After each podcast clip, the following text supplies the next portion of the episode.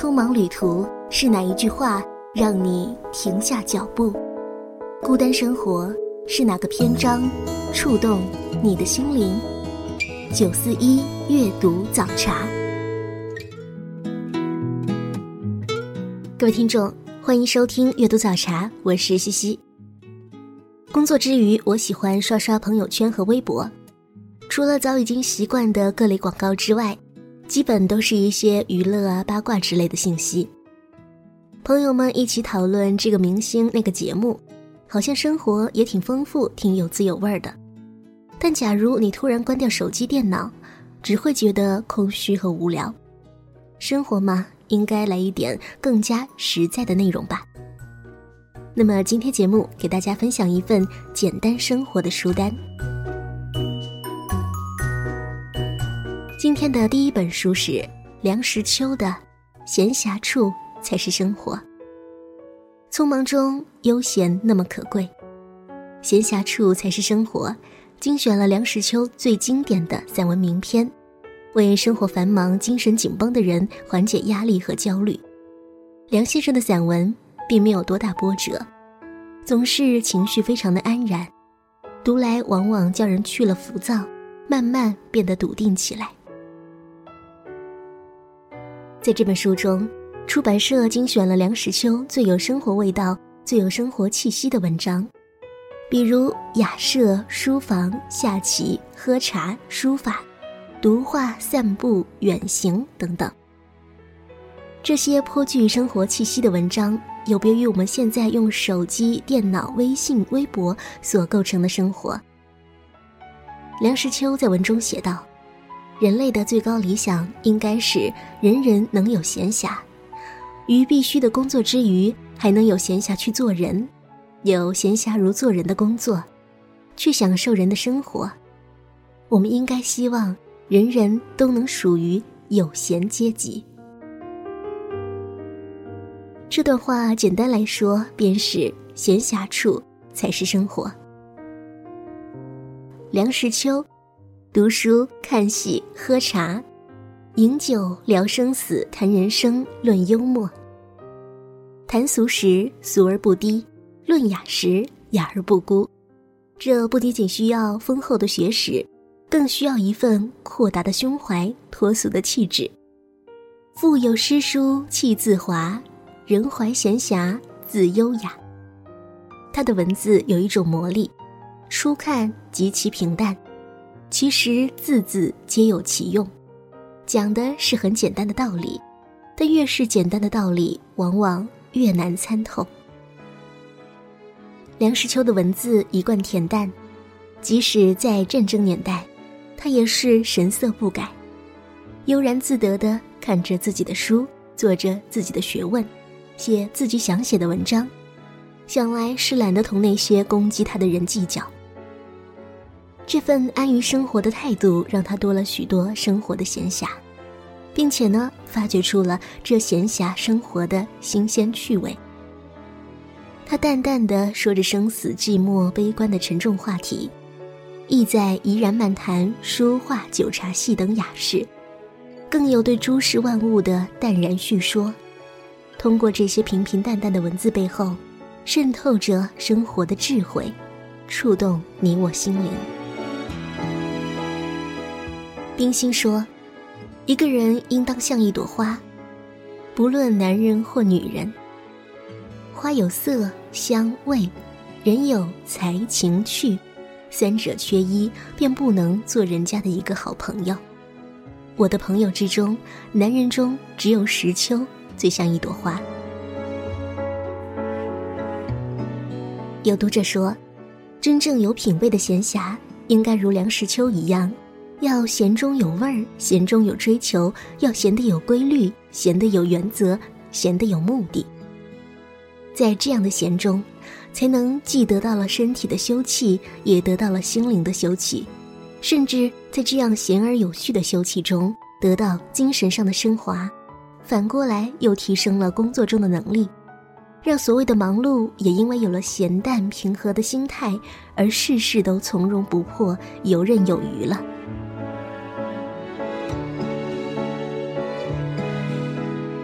所以，闲不是目的，闲出生活品质才是目的，闲暇处才是生活，谁说不是呢？寂寞是一种轻浮，不忙的时候，一个人静静的读本书，或者放放空，听听音乐，让自己变得平和淡然，去掉浮躁和不安。只有这偷得浮生半日闲的悠然和自在，才是真正的生活。温柔的晚风轻轻吹过爱人的梦中，温柔的晚风轻轻吹过。故乡的天空，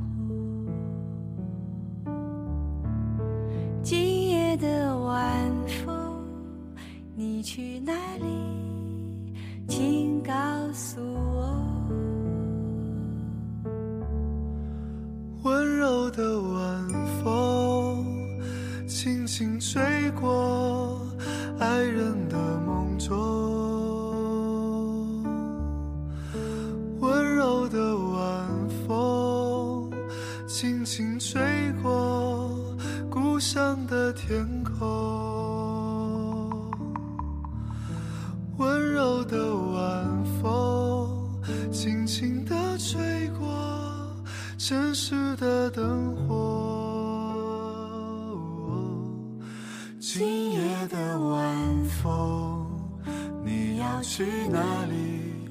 请告诉我。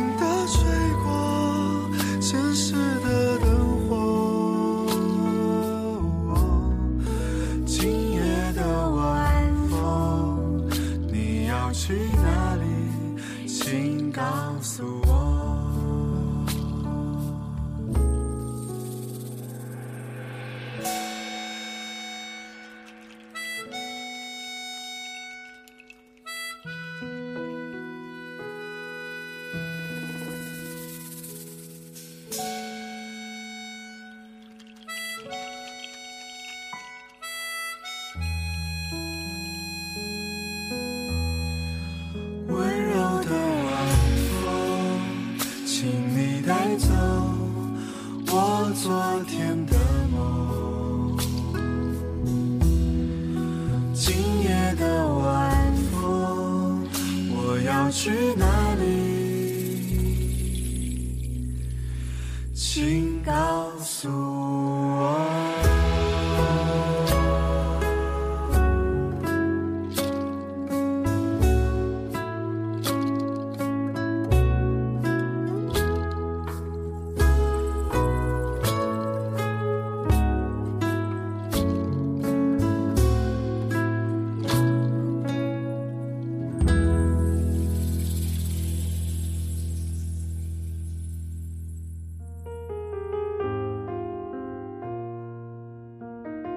您正在收听的是阅读早茶，我是西西。今天节目的内容是一份简单生活的书单。接下来分享的是一个身居纽约的男人书写的文字。开花般的瞻望，作者张宗子。张宗子旅居美国的汉语写作者，一九六一年十一月出生于河南光山县，祖籍是河南长葛。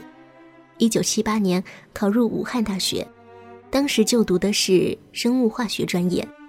一九八零年转入中文系，一九八三年毕业，在北京中央电视台工作五年。一九八八年自费赴美留学。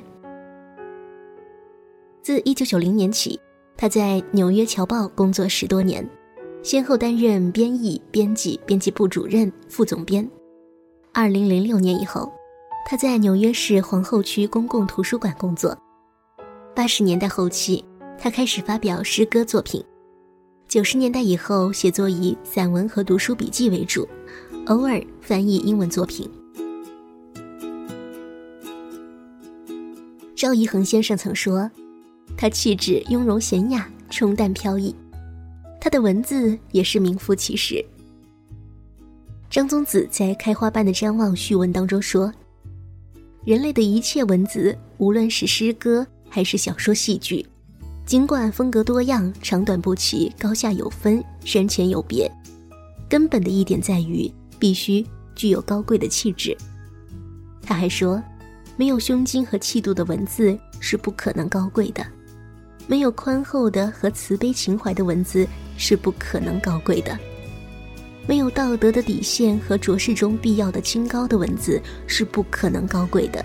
同理，一切存心献媚、讨好、虚假伪饰、别有用心的文字，都是不可能是高贵的。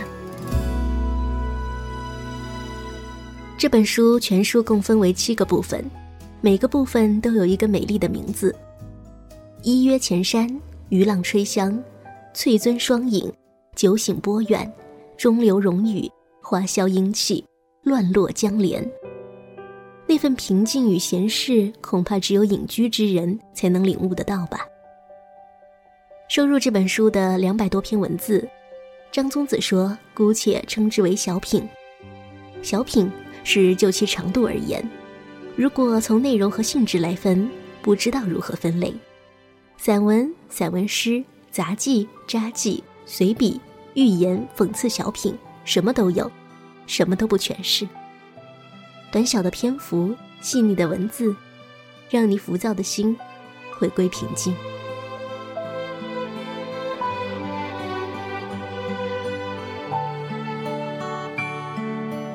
偶尔在镜子里面，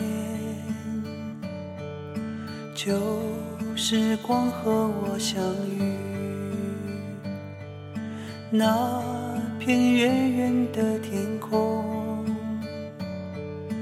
炉火映红的暖冬，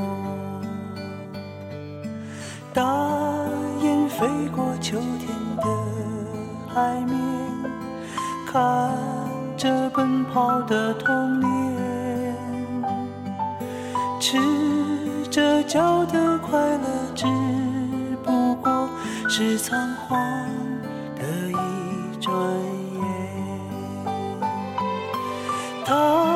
手中的口琴唱的歌，唤醒贪玩的耳朵。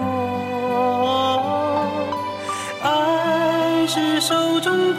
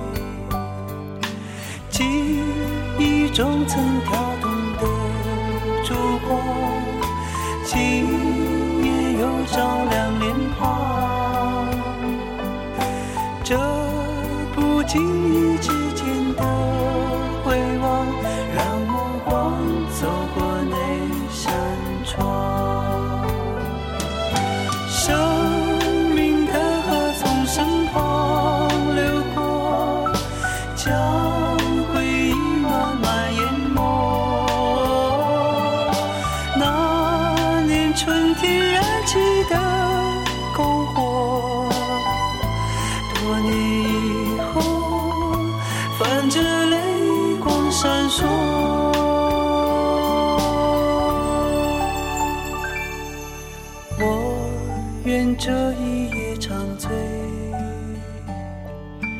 流年似水般滋味。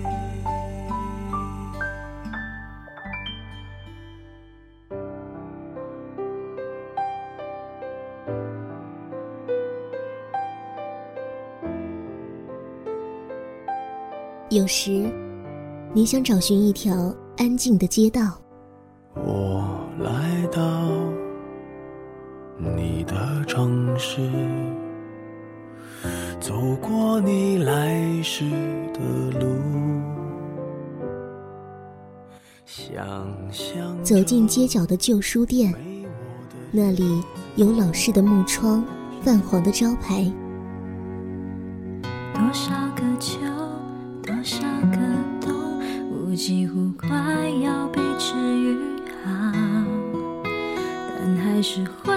会只因为一个重复的话题就无心自扰。随意翻开书的某一页，忘记时间，忘掉烦恼，只想看文字里的风景。在您耳边的是九四一阅读早茶。若不想问，若想被通知到，就把祝福留在街角。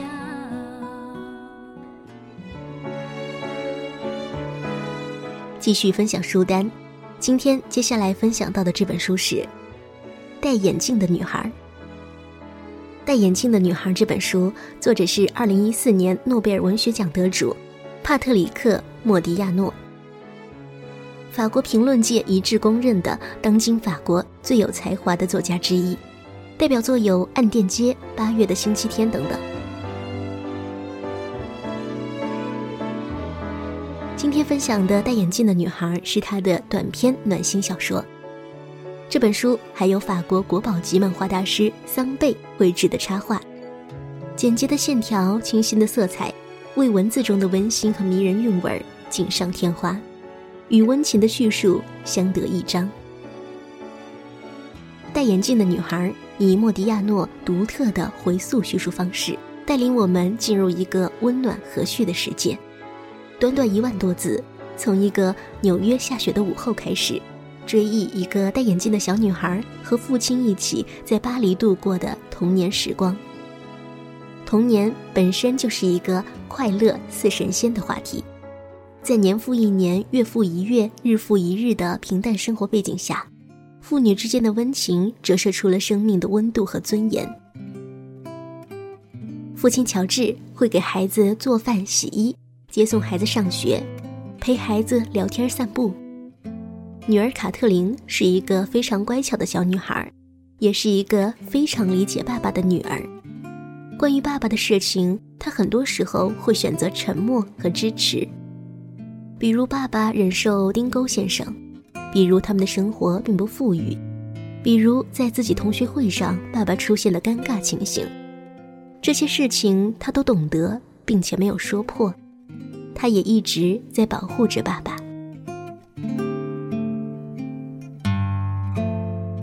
父女俩就像熟悉的朋友，两个人一起摘掉眼镜称体重，在餐厅吃饭时一起摘掉眼镜，并理所当然的看不见不想看到的丁钩先生，一起玩游戏，给脸上涂个花白，然后再各自把眼镜片上沾的泡沫擦干净。卡特琳很喜欢摘下眼镜之后的感觉，她形容眼前的一切朦胧的美丽起来，所有锐利的线条、人的分明轮廓、物的棱角边缘。都消失了，代之以柔和的光晕。所有肮脏的细节也被稀释了，所有的声音被过滤，渐渐低沉，渐渐温和。整个世界就像一个丝绒枕头一样，那么软，那么大，让我深陷其中，满足的入眠。看来近视眼的人们还是有福的，他们摘下眼镜之后，可以停留在梦里。比眼神凌厉的人轻松得多，也让这个世界变得轻松了些。一个很简单的故事，却被莫迪亚诺以眼镜这样一个巧妙鲜明的隐喻，赋予了现实和梦境的截然不同的象征。戴上眼镜就是直面生活的坚硬精确，而一旦摘掉眼镜，眼前的一切就朦胧的美丽起来。用手摘掉眼镜，你可以在朦胧模糊中感受美；戴上眼镜，你则继续过着正常的生活。这样微笑的举动，透出乐观向上、难得糊涂的精神，于是日子过起来就富有内涵、生动的多了。有读者说，现在的娱乐节目，比如《爸爸去哪儿》，其实都是在力图向观众描述一种构建和谐父子关系的模式，但是。那毕竟是明星的模式，而乔治和卡特琳他们是平民化的，父女俩在平凡的生活当中演绎出来的幸福快乐的人生。无论时光如何改变，曾经经历过的，永远都不会改变。戴眼镜的女孩，故事简单明晰，篇幅短小，语言精炼，情节温馨，画风干净，插画和文字真是绝配。字里行间，我们所能看到的不只是小小的女孩对父亲的依恋，也是大人生活当中的现实和无奈，更是孩子们纯净的懵懂和发自内心的体谅。这样的感情很平淡，却足够温暖人心。Easy to see how everything is loosely put into a box to describe how it is working. But can you tell me how did she knock me off of my feet when she said hello? My name is beautiful. I said, Excuse me, miss, but it's time for me to hit the floor. And now this dancing has turned to falling. Words can't do justice to this girl I know.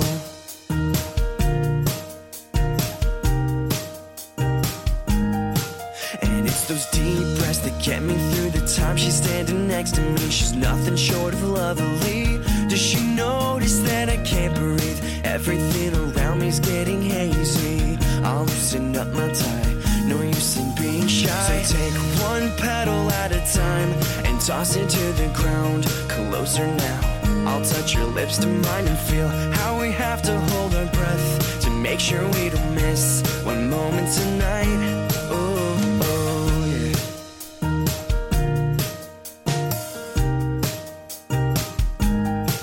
Under this moonlight, I can see the mystery behind your eyes. With every taste, girl, I delight in you.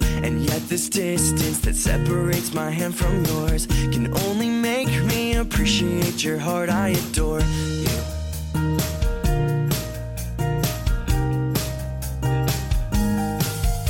So take one petal at a time and toss it to the ground. Closer now. I'll touch your lips to mine and feel how we have to hold our breath to make sure we don't miss one moment tonight. She's fast asleep into my arms. She's clinging. You're mine, girl, and my heart is yours. Oh, oh, oh. So take one petal at a time and toss it to the ground. Closer now.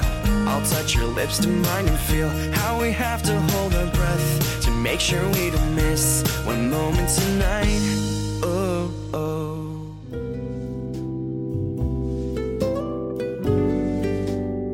接下来分享的这本书呢，叫做《你不懂咖啡》，作者是日本的石胁智广。石胁智广，东京大学博士，日本的咖啡鉴定委员会的讲师，全日本咖啡协会会长奖的得主，一个将工作和嗜好完美结合的咖啡狂人。他在一九九九年进入关系咖啡的烘焙联盟公司。先后负责过咖啡的制造工序、品质管理和研究开发等等工作。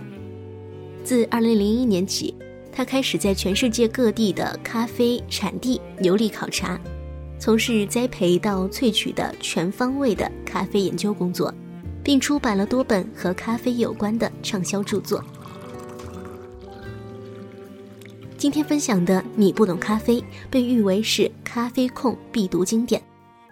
这本书的日语标题直译过来是“咖啡诀窍的科学，正确的了解咖啡”。简单来说，就是写了一本咖啡版的《十万个为什么》。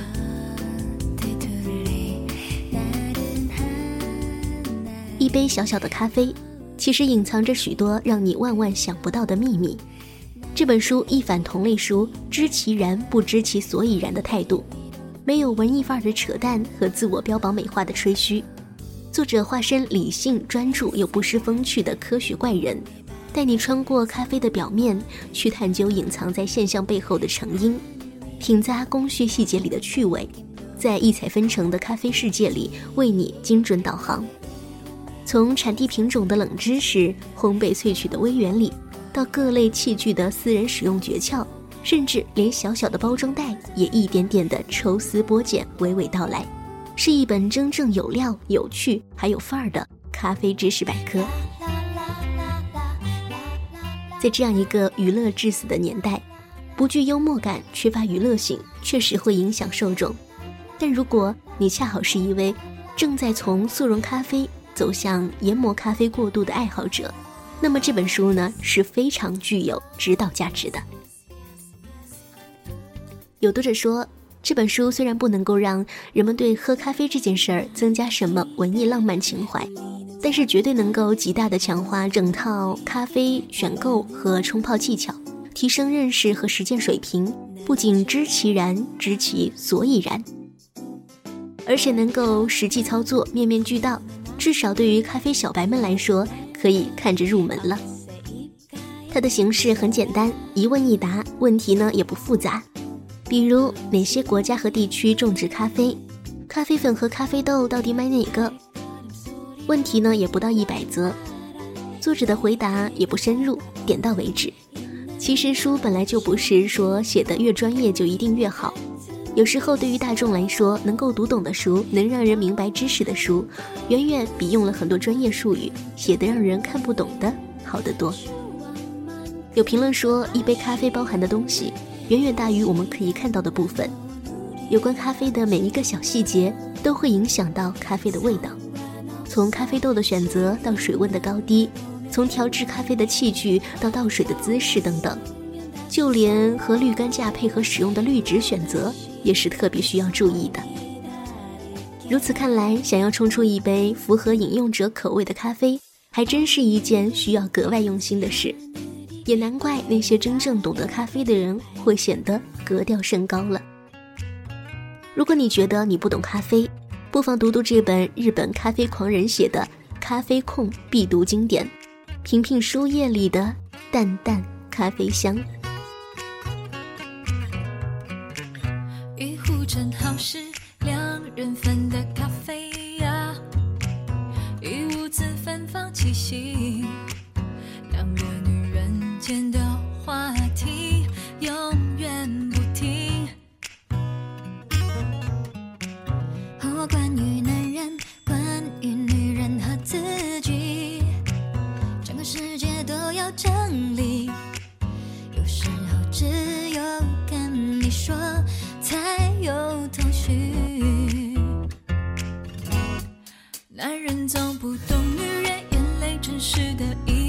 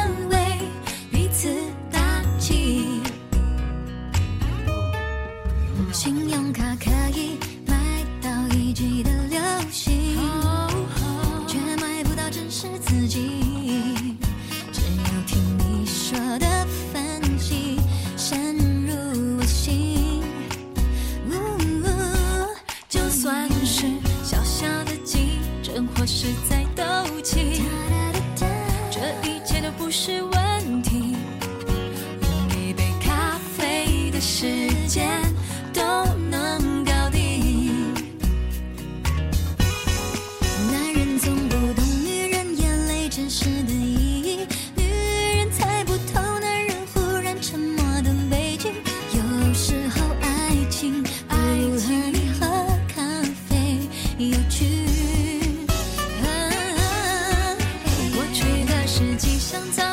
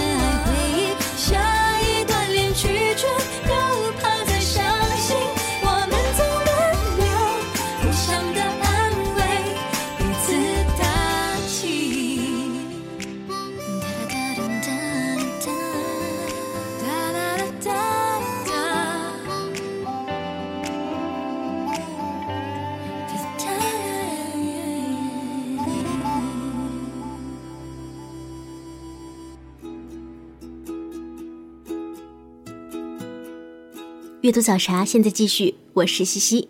接下来分享的这本书是《读首诗在睡觉》。《读首诗在睡觉》收录了古今中外各个阶段的诗歌名作一百零一首。诗歌作者囊括了狄金森、叶芝、聂鲁达、辛波斯卡、博尔赫斯、茨维塔耶娃、海子一大批的优秀诗人。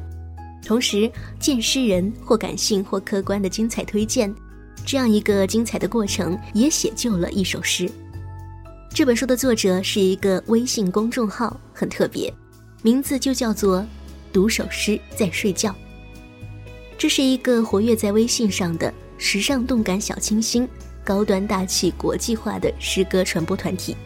每天晚上的二十二点，向所有订阅者推荐一首诗，希望睡前读诗能够最终成为和起床刷牙、便后洗手一样的生活习惯。读首诗在睡觉，每天只需要三五分钟，就能够让一天奔放的灵魂恢复诗意的栖居，何乐而不为呢？这本书中所选的诗歌都是微信当中曾经推荐过的，事后还有工作室主编们的推荐语，而推荐语本身的水准也不失为一种阅读享受。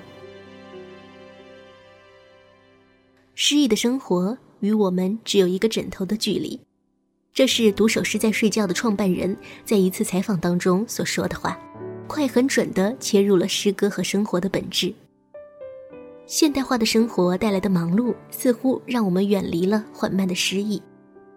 事实上，它是带领我们进入了一个新的同好人互动交流的阶段，大家一起谈论和阅读叶芝、泰戈尔、莎士比亚、雪莱、歌德、苏东坡、余中光、舒婷、海子、顾城等等，不必成为怀旧，而是塑造当下新的文化生活时尚。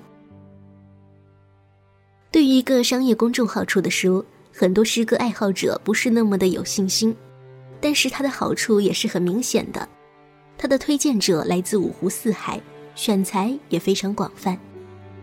分享书中的两首诗给大家，《玫瑰色耳朵》，作者赫伯特，译者冬至。我以为我很熟悉他，我们已共同生活这么多年，我熟悉。他小鸟般的头，洁白的手臂和腹部，直到有一次，一个冬夜里，他坐在我身边，再从我们身后倾泻的灯光里，我看见他的一只玫瑰色耳朵，一半可爱的皮肤，耳廓里血液在流淌。当时我什么也没说。能写一首关于玫瑰色耳朵的诗，该有多好！但不要写的让人们说，他竟然选择这样的标题，他想故弄玄虚。写的甚至没人会笑，写的他们能明白我在公开一个秘密。当时我什么也没说，但那天夜里。我们一起躺在床上，我轻柔的尝试了那只玫瑰色耳朵的奇异的味道。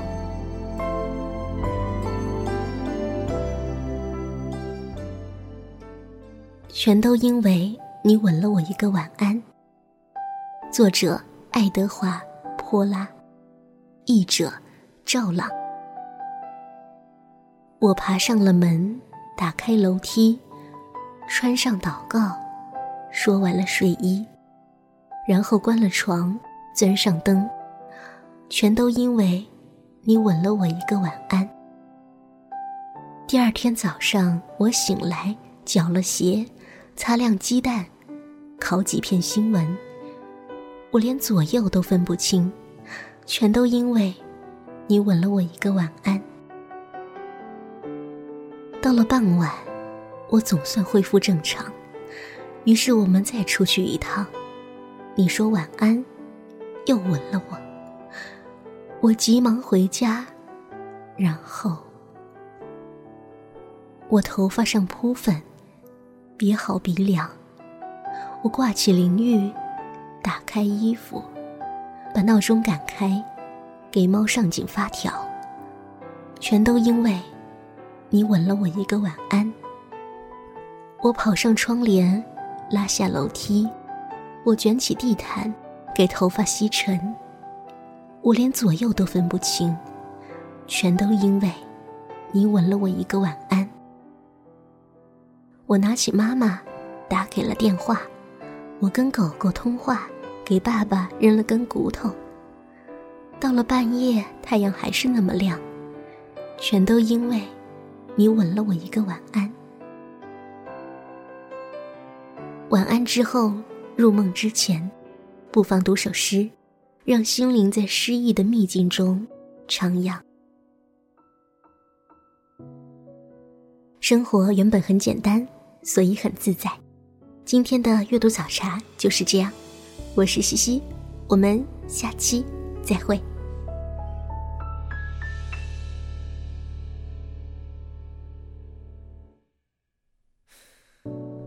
每个人都缺乏什么，我们才会瞬间就不快乐？单纯很难，包袱很多，已经很勇敢，还是难过。许多事情都有选择，